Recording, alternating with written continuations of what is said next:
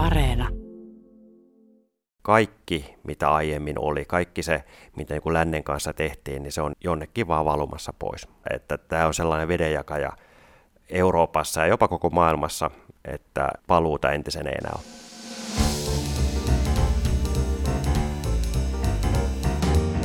Mistä maailma puhuu, puhuu arjesta sodan keskellä, eli siitä, millaisessa Euroopassa me tulemme jatkossa elämään. 24. helmikuuta päättyi yksi ajanjakso meidän kaikkien elämässä. Sitä määritteli usko siihen, että edes Venäjällä kaiken vallan haalinut Vladimir Putin ei lopulta haluaisi sotaa Eurooppaan. Uskallan ehkä väittää, että harva meistä ajatteli, että Eurooppa muuttuu näin tyystin näin nopeasti. Mutta toisin kävi. Venäjän hyökkäys Ukrainaan on jatkunut nyt kaksi viikkoa. Hätä on suurin tietenkin Ukrainassa, mutta myös muualla Euroopassa myllertää. Ukrainasta on lähtenyt jo kaksi miljoonaa ihmistä, joiden pitää aloittaa uusi elämä jossain muualla. Ja vaikka Venäjä on tässä se syntipukki, myös siellä on ihmisiä, jotka ovat tajunneet, että vanhalta arjelta putosi nyt pohja. Juuri nyt kirjoitetaan historiaa, mutta mitä siinä tulee lukemaan? Mitä kaikkea sellaista on käynnissä, jonka merkitys me tajutaan vasta viiveellä? Siitä me puhutaan nyt Venäjän kirjeenvaihtaja Erkka Mikkosen ja Eurooppa-kirjeenvaihtaja Suvi Turtiaisen kanssa. Minä olen Jenny Matikainen. Suvi, sä oot ollut viime viikkoina Ukrainassa ja myös siellä naapurimaissa ja nähnyt paljon pakolaisia. Ja Erkka, sä taas oot yhä Moskovassa, missä sensuuri kiristyy ja talousromahdus tuntuu olevan joka hetki lähempänä.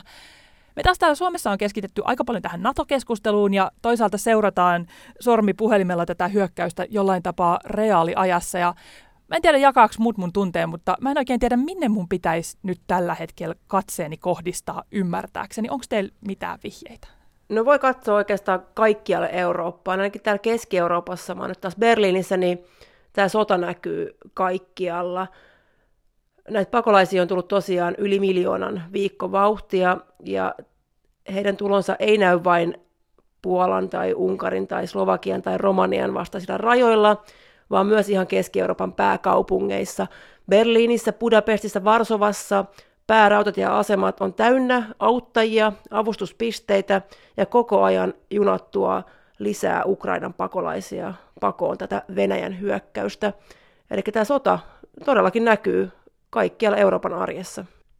Onko Erkka sulla jotain lisättävää? No täällä Venäjällä tämä sota näkyy oikeastaan sellaisena ilmoituksena koko ajan siitä, että mitkä kansainväliset yritykset täältä lähtee pois.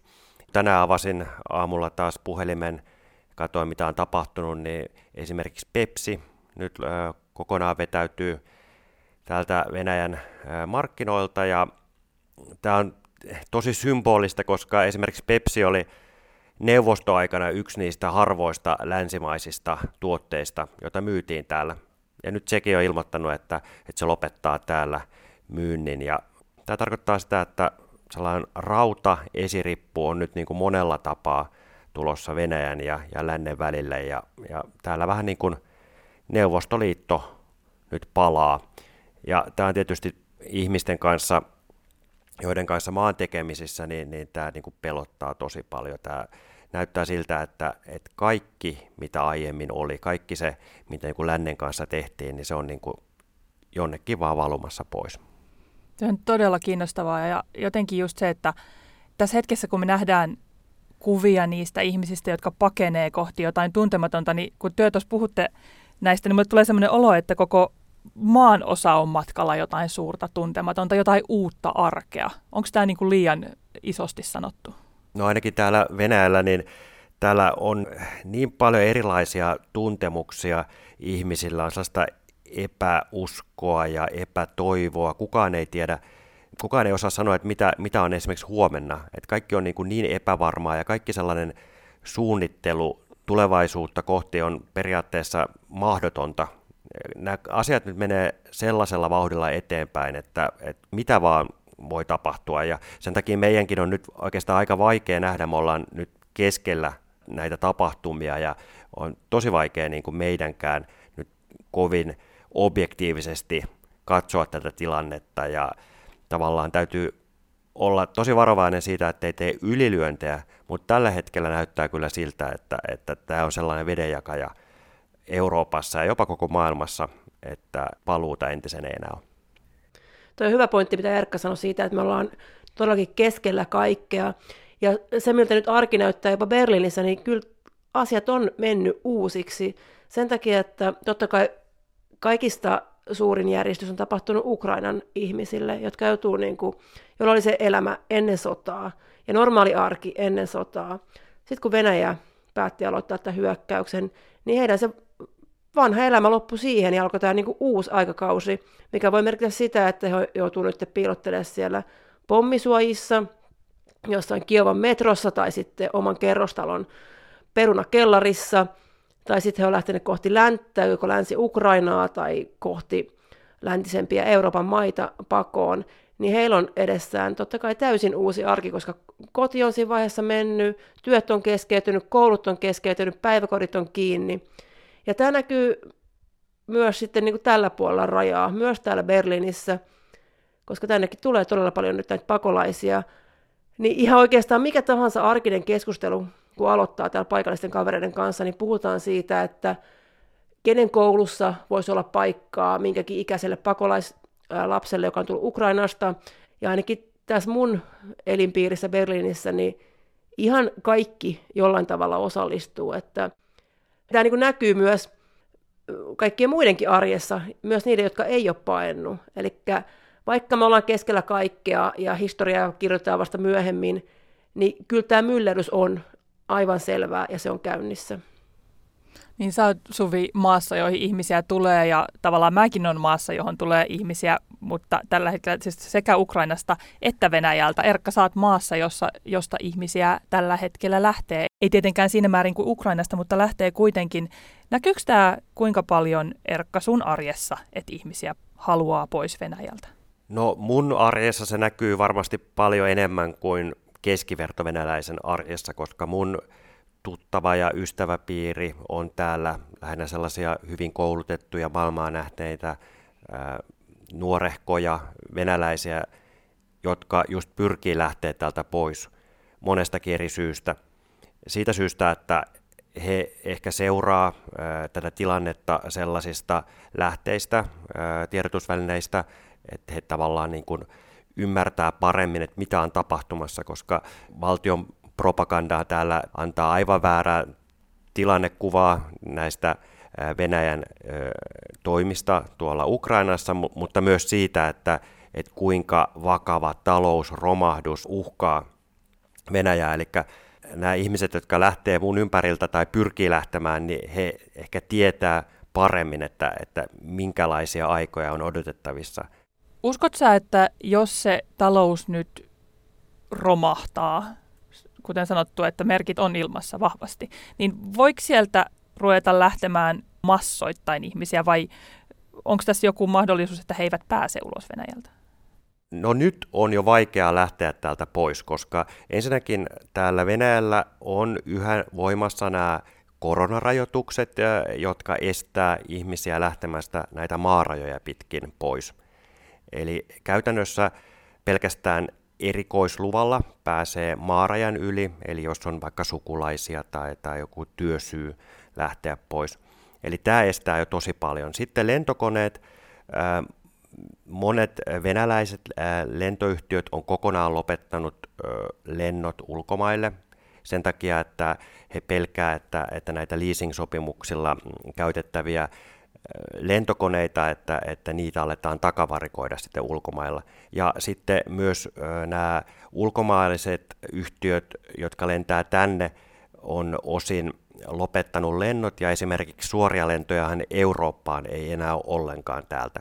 Ja sitten nämä jäljellä jääneet lennot, niin ne on sitten hyvin kalliita, että tarvii olla jo oikeasti niin kuin todella hyvin, hyvin sitä varallisuutta, että pääsee lähtemään – ja s- sitten koko aika tässä on sellainen pelko ilmassa, että, että koska mahdollisesti Venäjä sulkee nämä rajansa maasta lähdön kansalaiselta. Ja tämä voisi tapahtua esimerkiksi siinä tilanteessa, että Venäjä julistaisi tällaisen virallisen sotatilan tai jonkinlaisen hätätilan, ja tämä on sellainen pelko, joka, joka myös sitten ajaa ihmisiä pois. Jos niin yrittää ymmärtää tätä laajuutta, niin moni muistaa 2015, kun Euroopassa oli paljon pakolaisia liikkeellä, niin voiko tätä mitenkään verrata siihen tilanteeseen vai mihin te niin vertaisitte, että pystyisi jotenkin ymmärtämään, mitä on tapahtumassa?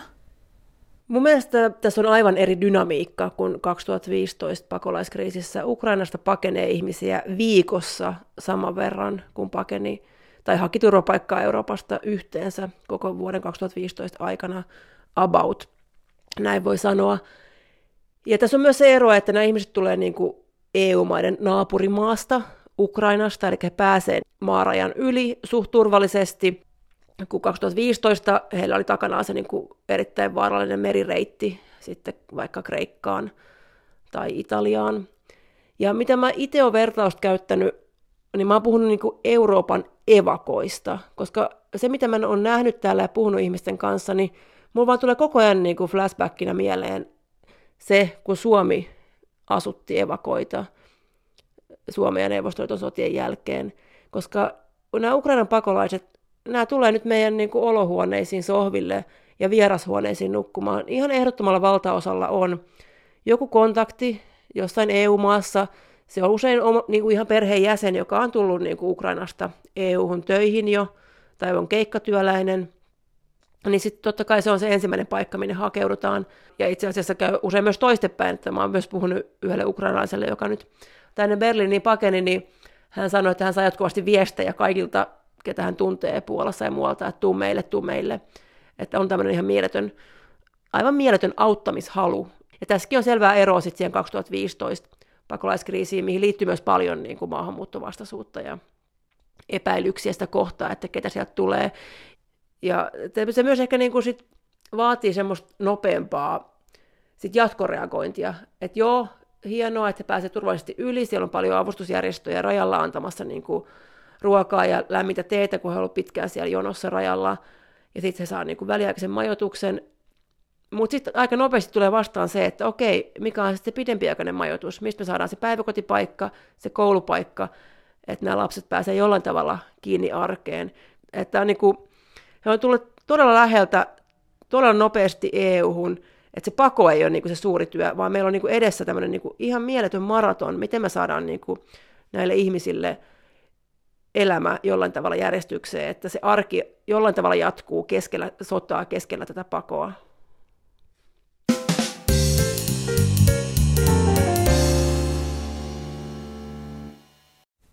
Niin toi auttaminenhan on siis Suomessakin tietenkin tosi iso teema, koska kaikilla on varmaan semmoinen samantyyppinen riittämättömyyden tunne, että, että onko sillä mun kaksikymppisellä, jonka mä laitan sinne keräykseen, tai onko mitään, mitä mä voin tehdä, koska kuitenkin vastassa on tuo iso Putinin johtama maa, joka sotii ja käyttää voimaa, niin mietin, että onko ihmisillä, yksittäisillä ihmisillä tässä niin kuin voimaa? On. Ainakin siinä vaiheessa, jos me eletään niin kuin demokratiassa, niin kuin Suomi on, tai EU-maat on demokratioita, kaikki ei tietenkään täydellisiä demokratioita, mutta kuitenkin demokratioita, niin kansan mielipiteellä on väliä. Ja se on nähty jo tässä sodassa, sen jälkeen kun Venäjä todellakin aloitti tämän hyökkäyssodan, mihin moni ei halunnut uskoa, että se on mahdollista nykypäivä Euroopassa, niin se, miten nopeasti Eurooppa ja Yhdysvallat ja länsi kokos niin kuin voimansa Venäjää vastaan, sai nämä erittäin kovat pakotteet päätettyä, sai päätettyä aseavusta Ukrainalle erittäin nopeasti ja vastoin aiempia kantoja, mitä Saksa teki esimerkiksi aivan täyskäännöksen omassa puolustuspolitiikassaan sodan sytyttyä, niin se kaikki johtui siitä paineesta, mikä tulee kansan riveistä. Eli Euroopassa on tehty nyt mielipidemittauksia myös Saksassa siitä, että kansan tuki on ehdottomasti sen puolella, että näitä pakotteita pitää laittaa, niitä pitää olla kovia, vaikka se maksaa meille myös hintaa. Esimerkiksi Saksassa odotellaan nyt aika kovia sähkölaskuja tulevina kuukausina ainakin, jos Venäjä toteuttaa uhkauksensa ja sulkee myös sen Nord Stream yksi kaasuputken. Mutta kansa tukee näitä toimia, koska se nähdään niin vääryytenä, miten Venäjä aloitti tämän sodan Ukrainaa vastaan, ja ollaan valmiita niin luopumaan jostain omastakin. Se on kyllä totta, että tästä on paljon puhuttu, että kuinka Eurooppa suoristi rivinsä, ja aika monessa maassa on nähty tällaisia täyskäännöksiä. Jos katsotaan vaikka Sveitsiä, Sveitsihän on niin kuin perinteisesti ollut tämmöinen niin kuin liittoutumaton maa ja neutraali maa, ja he jotenkin ajattelee, että maailman politiikka ei heitä koskee, ja he niin kuin on hyysänneet diktaattoreja ja kaiken maailman itsevaltioita äh, läpi haman historiansa, mutta jopa Sveitsissä se kansanpaine oli niin kova lopulta, että Sveitsin johdon piti liittyä näihin niin kuin EUn ja lännen sanktioihin. Niin vaikka Suomessakin tämä NATO-kannan muutos, että sehän tapahtui niin kuin Yle teki tämän ensimmäisen mittauksen, se tekoon sen Putinin hullun puheen jälkeen, ja tämä oli niin pari päivää ennen sotaa, niin jo siinä vaiheessa suomalaisten NATO-kanta alkoi muuttua.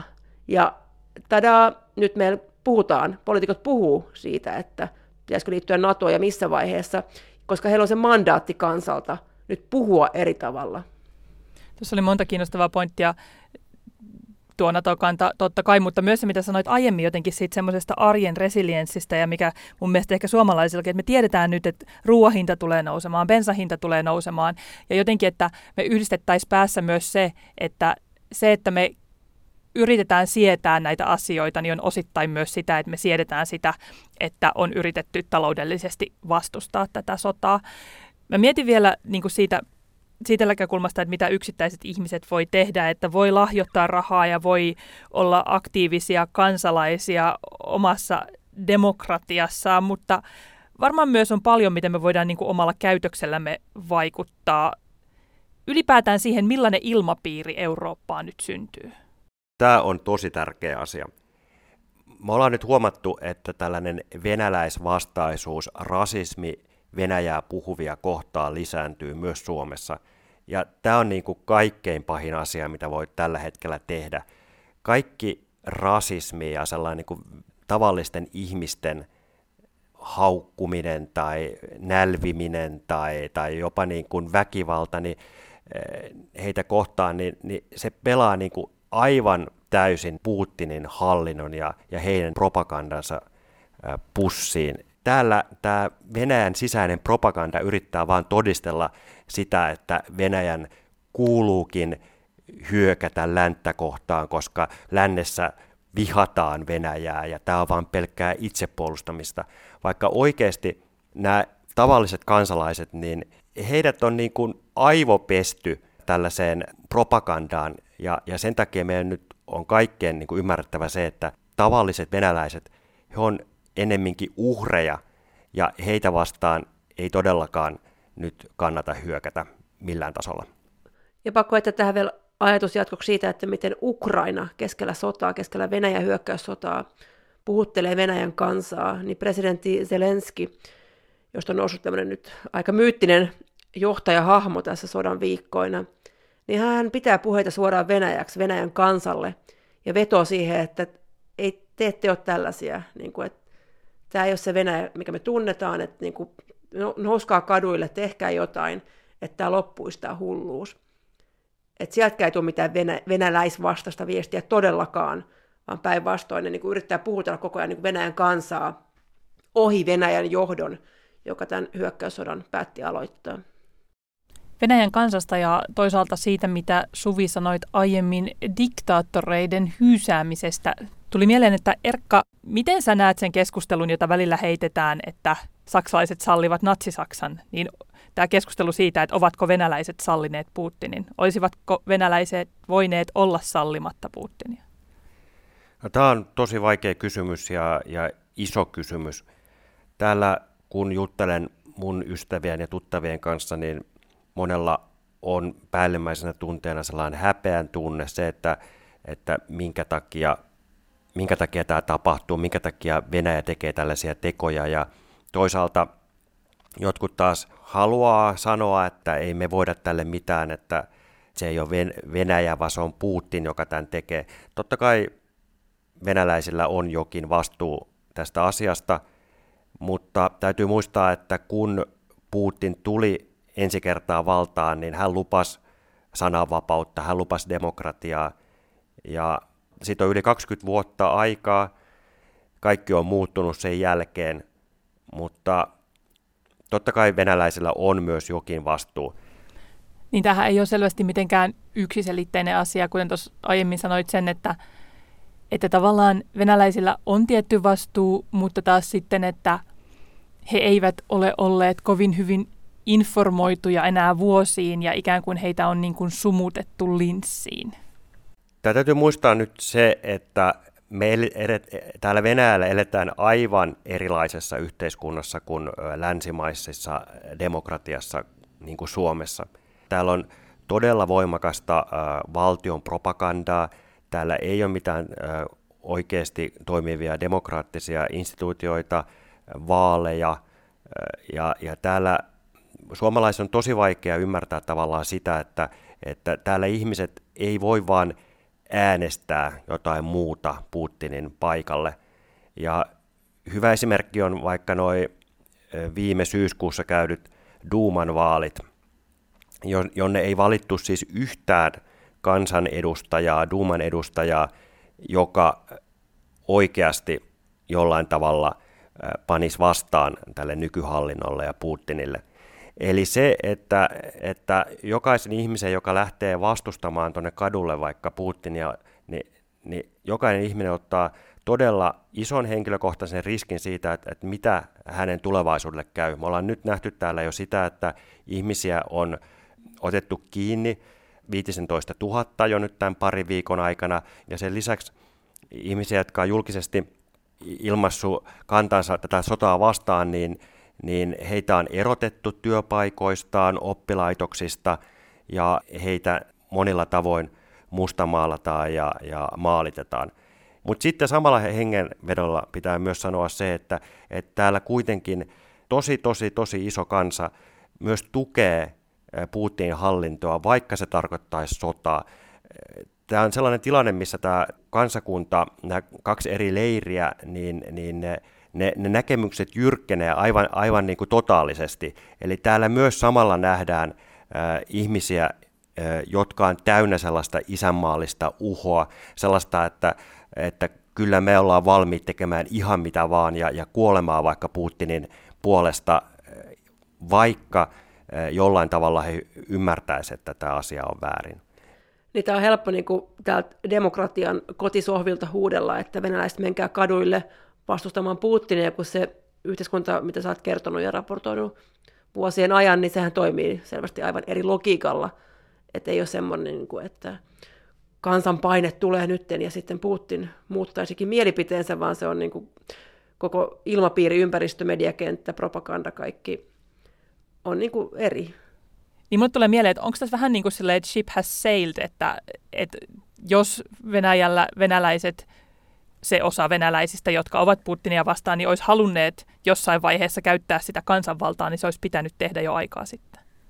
No joo, nä- tältä se tuntuu ja eilen kun tuossa istuskeltiin venäläisten kavereiden kanssa iltaa, niin yksikin sanoi, että hän koko ajan vain miettii, että me ollaan niin Titanic-elokuvasta, mutta hän ei ihan vielä varma, että missä kohtaa sit, sitä elokuvaa, mutta, mutta lähenee koko aika se kohta, että kun... Öö, äiti laittaa lapsensa sinne vaan niin kuin nukkumaan hyttiin, kun tajuaa, että nyt ei enää mitään tehtävissä, että, että tämä laiva uppoaa ja me ei päästä, päästä enää täältä pois. Niin kuin tällä hetkellä kyllä näyttää siltä, että ihmiset on lamaantuneita, myös ne, ketkä tavallaan on aikaisemmin aktiivisesti yrittänyt vastustaa tätä hallintoa. Ja valtaosa sitten vaan hiljaa hyväksyy sen, mitä on tapahtumassa, koska he ei löydä niin kuin keinoja vastustaa tätä.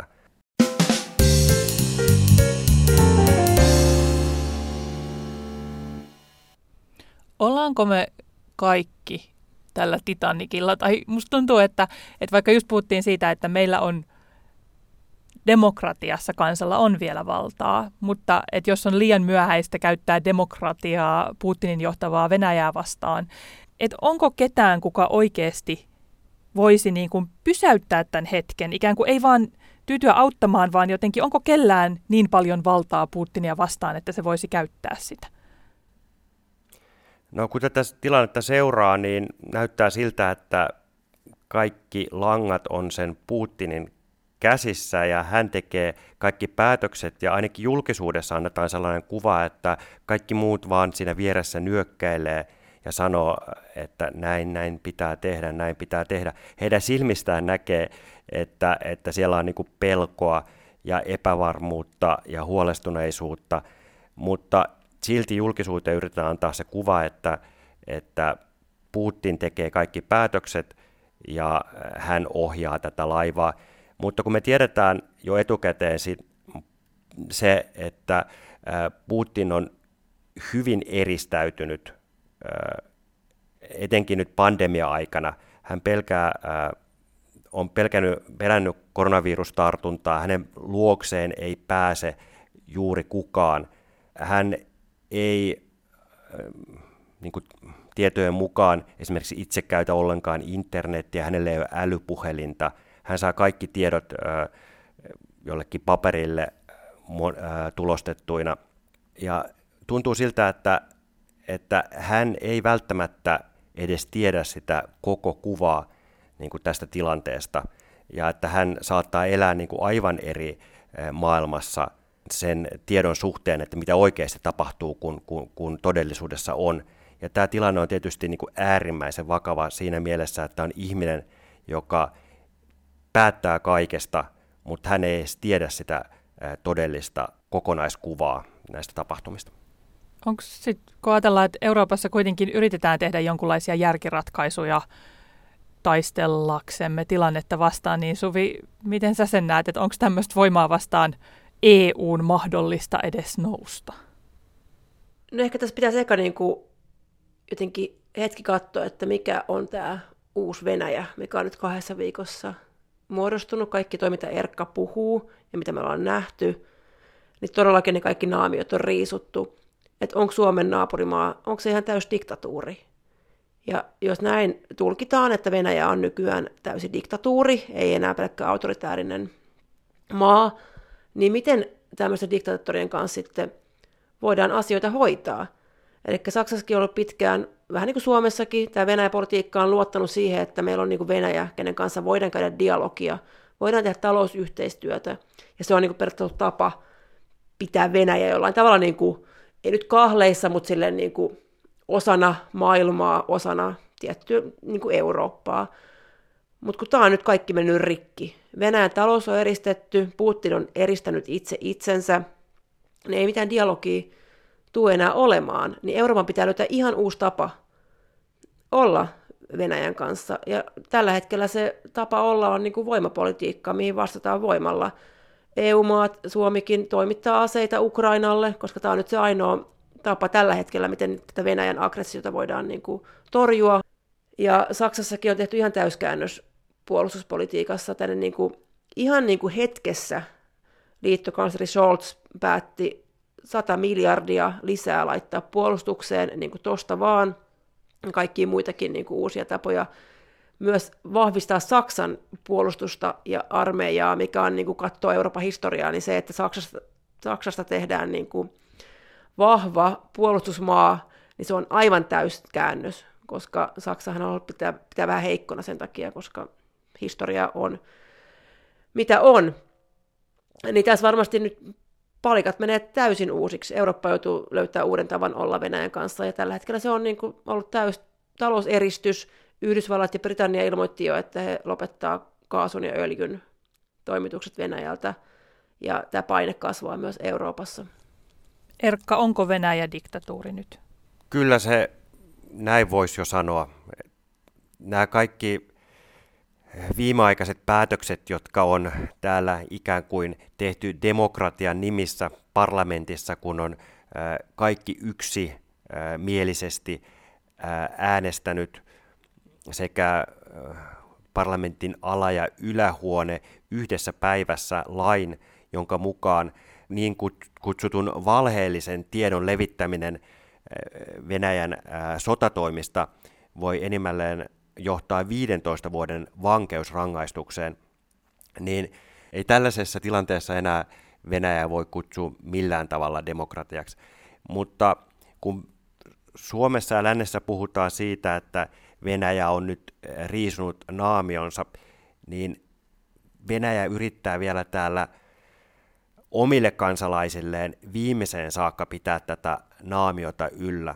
Ja nämä lännen pakotteet ja kaikki toimet, jotka on ollut niin rajuja, johon Putin ja Venäjän johto ei ikinä olisi uskonut lännen kykenevän, niin, niin näin, nämä yritetään täällä propagandassa kääntää todisteena sille, että Venäjä toimii oikein. Ja toisaalta sanotaan, että länsi joka tapauksessa olisi iskenyt niin pakotteilla kuin ihan sotilaallisella hyökkäyksellä Venäjä kohtaan. Ja, ja Venäjä tässä vaan kaikin tavoin yrittää turvata maansa tulevaisuuden.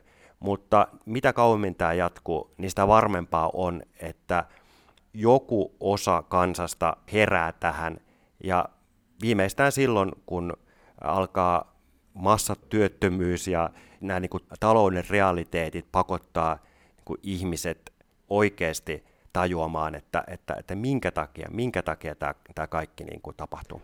Pakko heittää tähän niin kuin väliin se, että, että Venäjällä sotaa ei saa nyt kutsua enää sodaksi, niin täällä Berliinissä sotaa kutsutaan myös niin kuin lapsille sodaksi.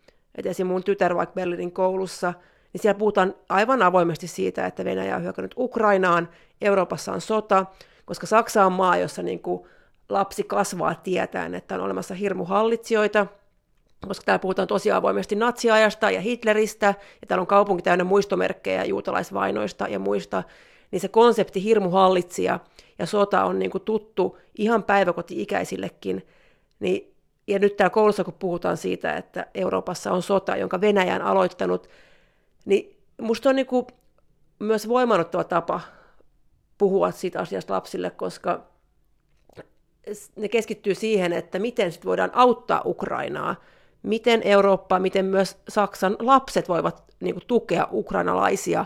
Niin munkin lapsen koulussa, siis ala-asteella, he leipoo rauhan keksejä ja tuotot menee sitten avustusjärjestöille ja he miettii, että miten voidaan auttaa näitä pakolaislapsia. Mutta tämä ero on niin räikeä, se, että siellä ei kukaan saa sanoa sotaa sodaksi. Ja sitten taas täällä Berliinissä ei todellakaan mitään lööppejä piilotella lasten katseilta, vaan niin kuin puhutaan suoraan, että nyt on sota, meidän rooli on tämä, meidän pitää auttaa Ukrainaa. Meinasin just sanoa, että on että sit välissä, tai en tiedä missä on Suomi, jossa lööppejä käännellään, mutta tämä kaikki, kaikki jotenkin palaa siihen ajatukseen siitä, että kuinka paljon on väliä sillä, miten asioista puhutaan ja kuinka ikään kuin kieli ja viestintä muuttuu lopulta, saattaa muuttua kärjistäen jopa sodaksi sitten, kun enää asioista ei saa puhua niiden oikeilla nimillä ja ihmiset ei tiedä, mitä ne kannattaa tai mitä ne vastustaa. Ja ennen kaikkea tämä on myös niin kuin oppitunti sille, että minkä takia demokratia ja sananvapaus on niin tärkeitä.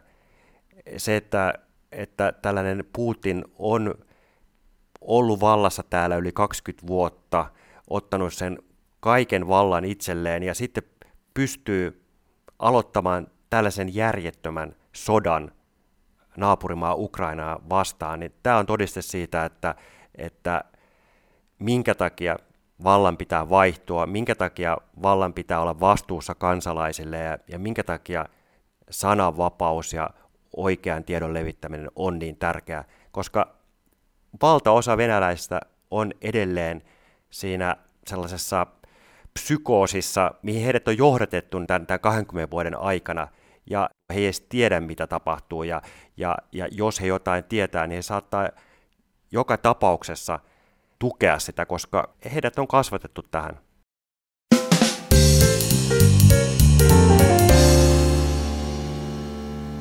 Muistakaa siis vaalia sananvapautta, muistakaa käyttää äänioikeuttanne ja muita ihania asioita, joita meillä on demokratiassa, sillä joukkopsykoosi voi johtaa tilanteeseen, jossa Venäjällä ja Ukrainassa ja siis koko Euroopassa nyt ollaan.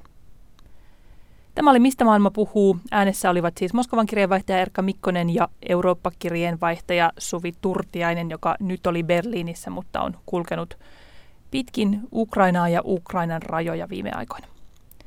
Pari viikon päästä torstaina Pelkään pahoin, että aihe on jollain tavalla sama Venäjän hyökkäys Ukrainaan, mutta katsotaan, mistä kulmasta maailmaa silloin katsomme. Kuten Erkka sanoi, tällä hetkellä ei tiedä edes huomisesta. Minä olen Jenny Matikainen ja palautetta saa laittaa. Se on toivottua, haluttua ja luettua esimerkiksi sähköpostilla tai vaikkapa Instagramissa. Pysytään kaikesta huolimatta toiveikkaana. Kiitos kun kuuntelitte.